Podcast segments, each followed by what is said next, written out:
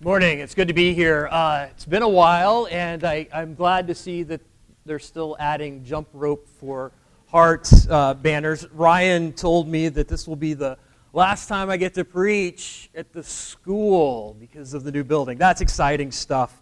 Uh, it is good to uh, be here. Good to see uh, familiar faces, and you know, it's actually even better to see new faces. So we are so excited to see what God is uh, doing here um, in Stillwater. Uh, Stillwater is, is home for my wife and I. We moved here in 93, or I moved here in 93 and um, left five years ago to go to seminary. So it is good to be back um, in the promised land. Uh, today, we're going to be in Romans chapter 1. Um, last week, uh, you guys started a series on the uh, solas of the Reformation. Historically, the Protestant Reformation uh, kind of goes back to uh, the year 1517 when Martin Luther nailed his 95 theses to the castle church door at Wittenberg. And since it's 2017, that happened at the end of October.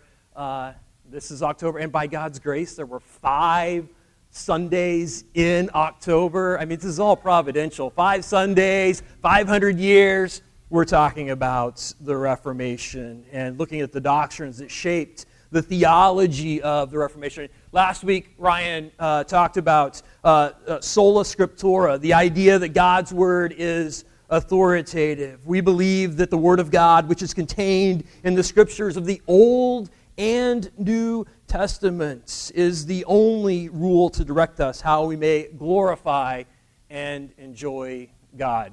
I had to say that for an exam a few months ago.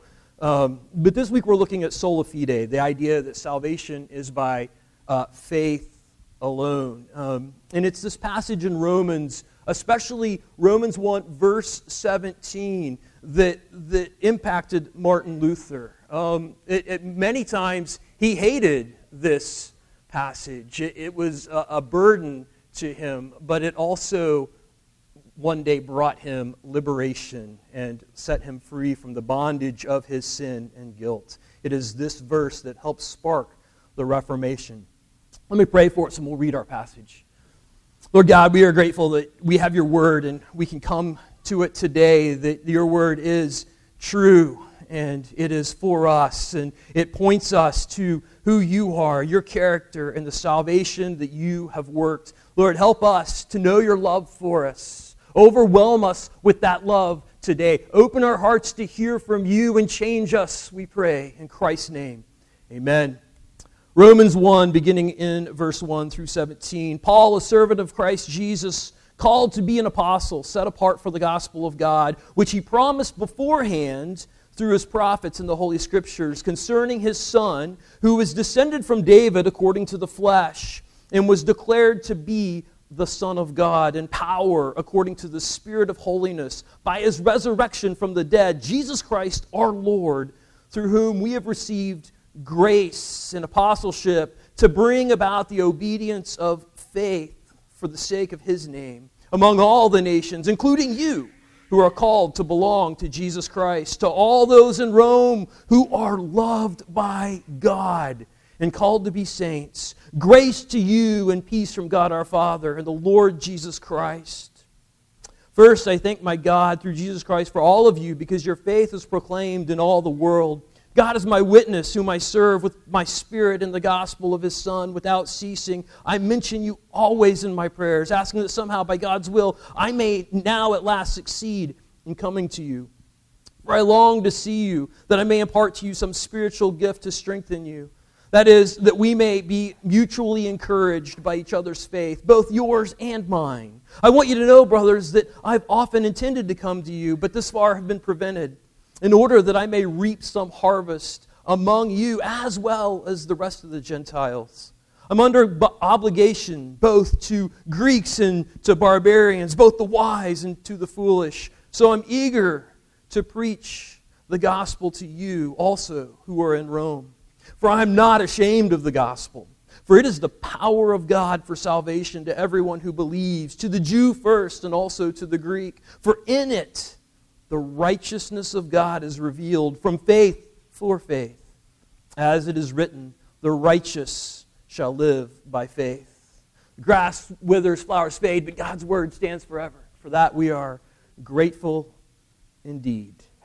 We're going to look at this passage under kind of three headings uh, the need for righteousness, the righteousness of God, and faith, the righteousness of faith. We just read that the gospel is the power of God for salvation.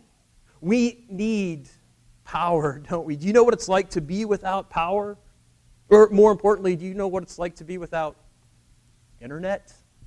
Right? I mean, that's in my house, the internet goes down. It, it, I mean, it's like we're in a third world country almost. Um, Paul says that the power of God, that the gospel is the power of God for salvation. And that, that, is, that is such good news. And Martin Luther really knew the power of the gospel. He knew his need. He knew, he knew what it was like to uh, be under the righteousness of God and that crushing weight. He, he, he knew what it meant to be like Paul, the chief of sinners. He knew what it was like not to measure up. Martin Luther's life was, was uh, pretty difficult growing up. Um, his father was very demanding of him. His father always wanting to be a lawyer and to go to law school. And, and Luther's entire life, it seemed, revolved around pleasing his father, making his dad proud. He tried hard to do it, to at least please his father at something. And, and he kind of tried to do the same thing with God. He superimposed an image of his father upon God.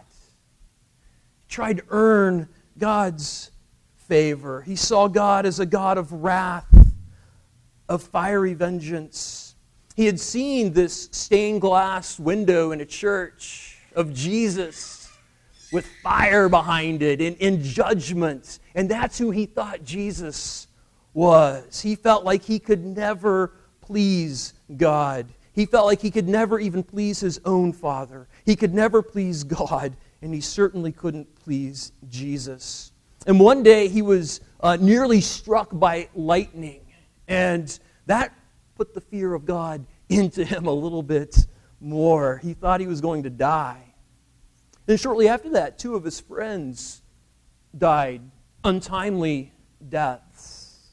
And so he was worried. He was desperate. He thought he had to do something to get God's favor. He was so desperate. He's like, I, I, God is so displeased with me. I, I guess I better enter the monastery. Maybe then I can earn God's favor. Surely I could find his favor. Surely he would find uh, righteousness if he entered the monastery. And so he gave himself fully to being a monk. In fact, once he said, If any monk could have saved himself by his monkery, I could have. But yet I could find no peace of conscience. He would lay on the cold floor, prostrate down, just praying and, and hoping that God would see his devotion and be pleased. He would do works of penance that would leave his body battered. He would spend hours and hours in confession. He would confess sin after sin after sin, and his, his confessors would tell him, you know, hey, go away. Come back when you have a real sin to confess. And he was in such despair. He knew what it was like to need righteousness. He knew what it was like. He, he, he's, he knew his sin. But he didn't know where to find righteousness. But it changed one day when he talked with a mentor, one of his confessors named Johann von Staupitz. He would uh, sometimes confess his sin to Staupitz. Imagine, six hours listening to Martin Luther confess sin after sin after sin. And Staupitz said to him, You know, why do you torment yourself? Why do you live in this anguish of your thoughts? Throw yourself into the Redeemer's arms. Trust his righteousness. Trust in the righteousness of his blood. Trust in the righteousness of his life. Throw yourself, cast yourself onto Jesus in the arms of the Redeemer. And it was there that Luther's life changed. It was there that he saw hope for his soul. He found a righteousness by faith alone.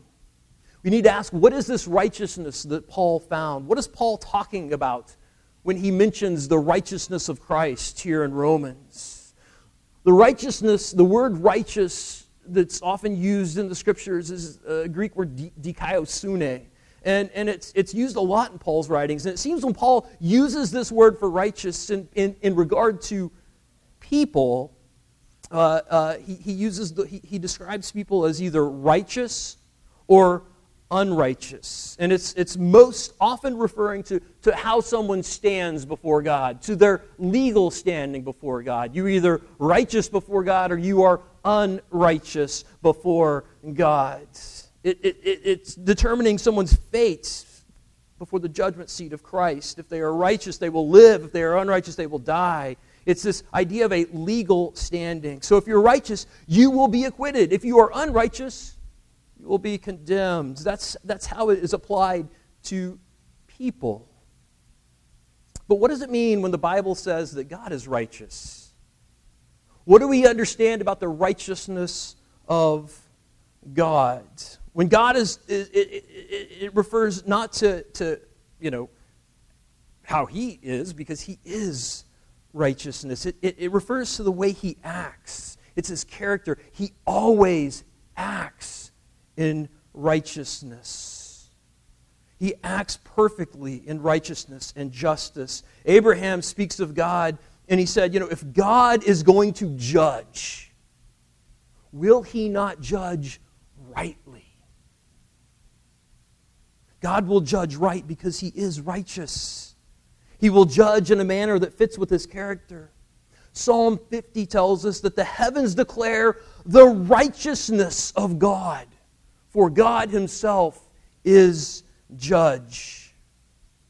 So, what is the primary way that we see God's righteousness on display? What is proof that we have in the scriptures that God is righteous? when he acts, he acts in a most holy, righteous way. Psalm 98 tells us this. It says, The Lord has made known his salvation. He's revealed his righteousness in the sight of the nations. How did the Lord reveal his righteousness? Psalm 98 says, He's revealed his salvation. It's through his salvation that we truly see the righteousness of God. It's the way He saved us. God is a holy God. He's a righteous God. God cannot tolerate sin. He can't just sweep sin under the rug and, and say, oh, well, I'll be gracious and we'll just ignore this little sin problem that you have. He's a God of justice. And, you know, we think about the story of the Bible. And, and it starts out, God makes everything good and makes man to, to find pleasure and life in God alone, right? And, and what does man do? Something crazy says, Oh, no, no, no, no. I will find life elsewhere. I will seek wisdom outside of you. And man, man fell and rebelled against God. And as a result, sin and brokenness entered the world. Humanity is alienated from God.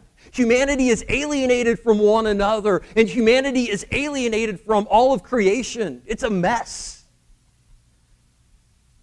But what does God do? God enters into that brokenness, doesn't he? He pursues Adam and Eve in the garden. He goes after them. He's not going to let them. No. And what does he do? He promises to deal with their brokenness. He pursues them in brokenness and he says, I'm going to take care of this. I'm going to send a redeemer. I'm going to bring salvation. And the rest of Scripture is this unfolding, and we're looking for this one. Who is this one who is going to come and crush the head of the serpent? Who's the one who is going to bring salvation for us? And, and you're just looking and looking, and you know it's a big deal. I mean, the whole Old Testament. If you want to enter into God's presence, it's through death and blood, and it shows us the, the seriousness of sin, it shows us the righteousness of God. Where do we find? How is God going to save his people? How is he going to, to bring salvation and yet remain true to his righteousness, his justice? The good news is that Christ has come. And in this letter, later, Paul will say that God demonstrates his love for us and that while we were still sinners, Christ died for us. He brings salvation. He goes to the cross and he pays the penalty for our sin. He was forsaken by God so that you wouldn't be forsaken.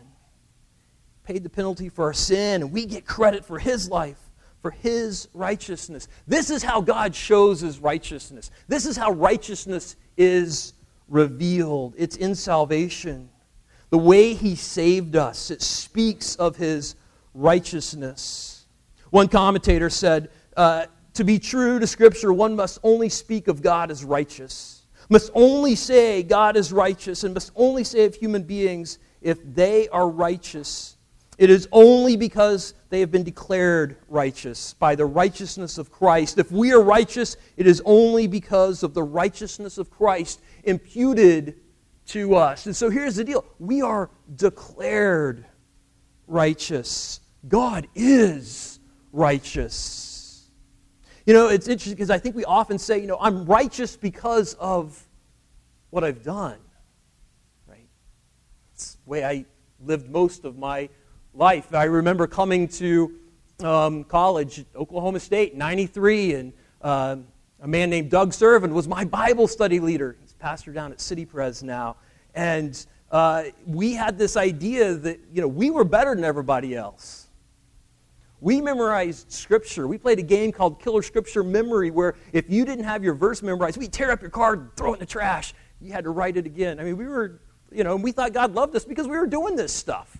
You know, we, uh, we, we, like, we had a Bible study. We called it the Iron Man Bible study, right? And we were just better than everybody else. That's what we thought. And we thought, you know, God loves us. I mean, look at, look at us. Look at how awesome we are. We're reading our Bible not just once a year, we're reading it twice a year. Surely God's pleased with that, right? I mean, surely He'll see this righteousness. No, if you are righteous, it's because you've been made or declared righteous because of Christ. Paul says that righteousness is by faith alone. How do we get this righteousness? The righteousness of God is revealed from faith for faith. As it is written, the righteous will live by faith. Righteousness is by faith. It's always been by faith. From the very beginning, it was by faith. Genesis 15 6. Abram believed the Lord, had faith, in the promises of God to do what He said, to bring a Redeemer. Abraham believed God. God, you are faithful to your promises. I believe that. And it was credited to him as righteousness. God declared Abraham righteous because he trusted him to be faithful to his promise.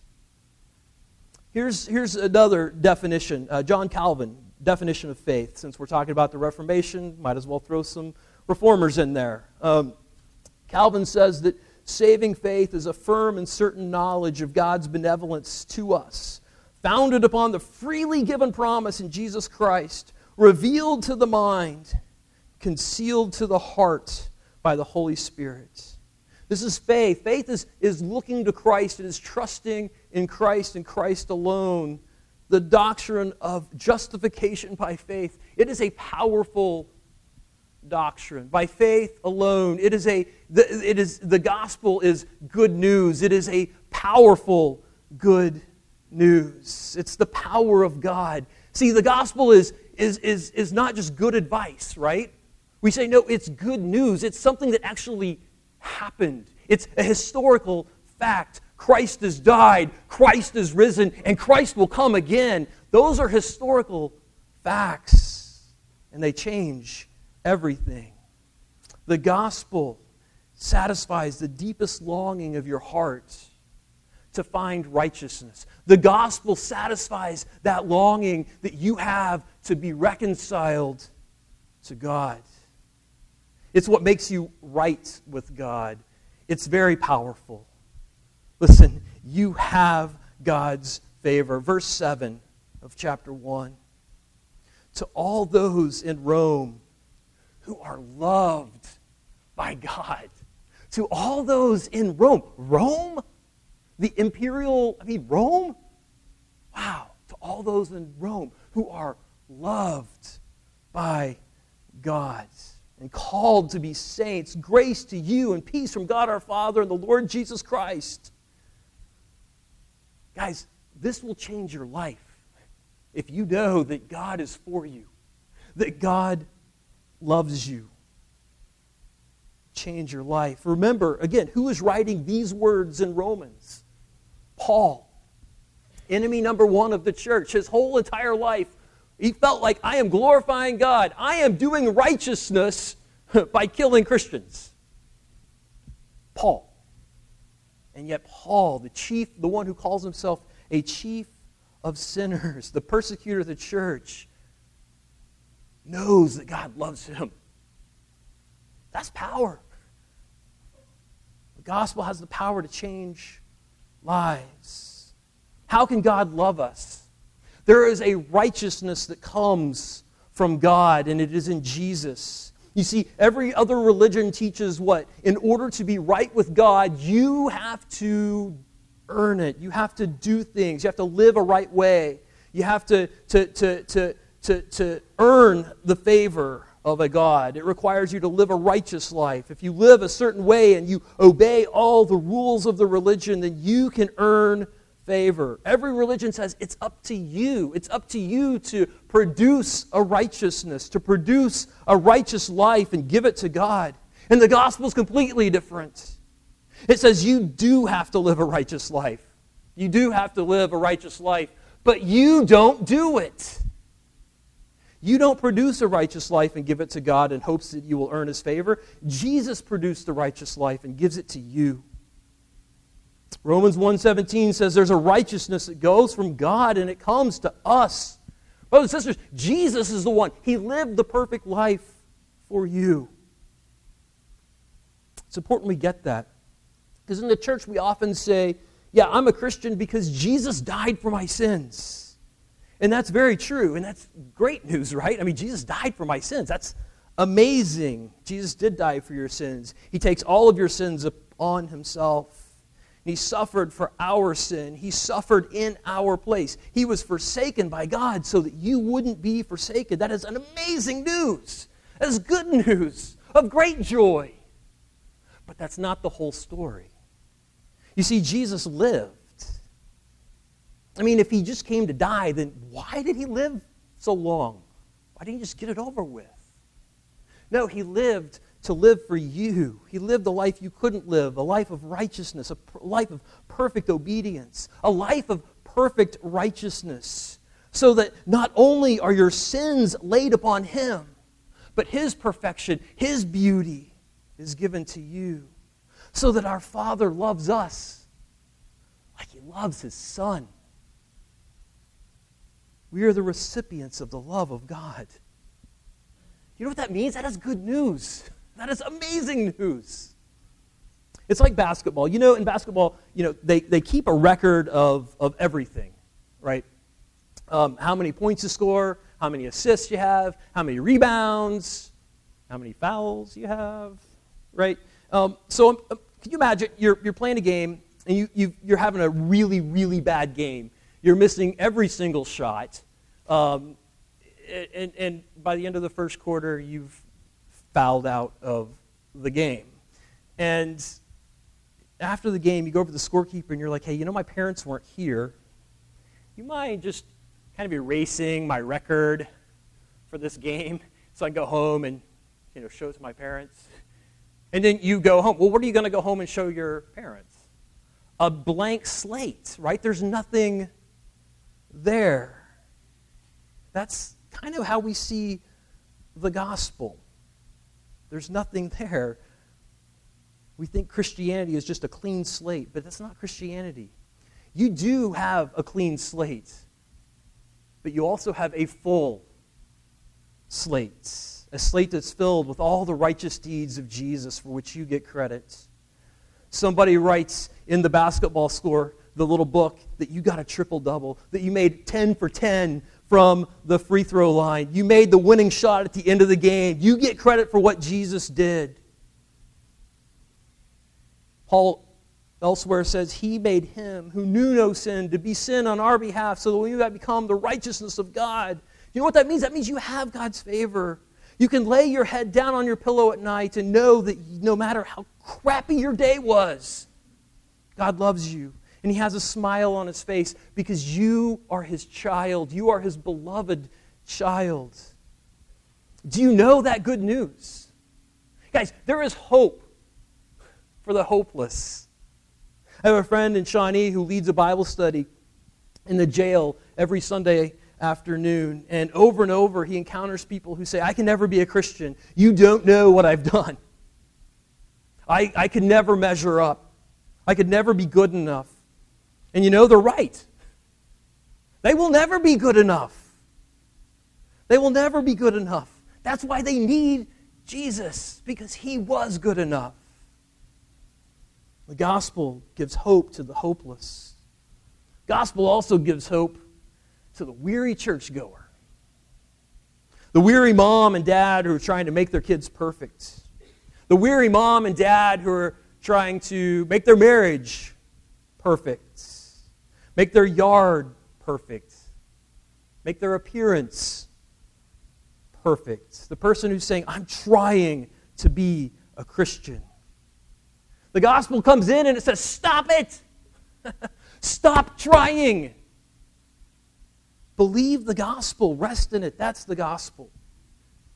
Do you know the good news of Jesus? Do you know the power of the gospel? In a moment, we're going to celebrate the feast of the Lord, the feast of his victory. And it's great. We come forward to do that here. And I love that picture because what do we come forward with? We don't bring anything. We come with empty hands, beggars, looking for bread. And we are fed, and our faith is strengthened and nurtured. Do you believe that God loves you like he loves Jesus?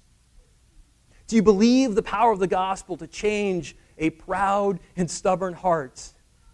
I do. I know what it's like to be welcome to the table. I know the power of the gospel because it's changing me. Close with this Jesus, I am resting, resting, resting in the joy of what thou art. I am finding out the greatness of thy loving heart. That's the faith that changed Luther. That's what we mean by saying we are justified by faith alone. That, brothers and sisters, in saving faith. Please pray with me. Lord God, we thank you for your word. We thank you for the reality of the gospel, that it is indeed good news, not just good advice that Jesus came and lived for us and died for us. We ask that you would transform our hearts and our lives by that reality. We thank you that the gospel is powerful. Help us to know that we are your beloved children because of what Christ has done. Help us to believe that good news. Help us to rest in Christ and in Christ alone. We pray. In his name, amen.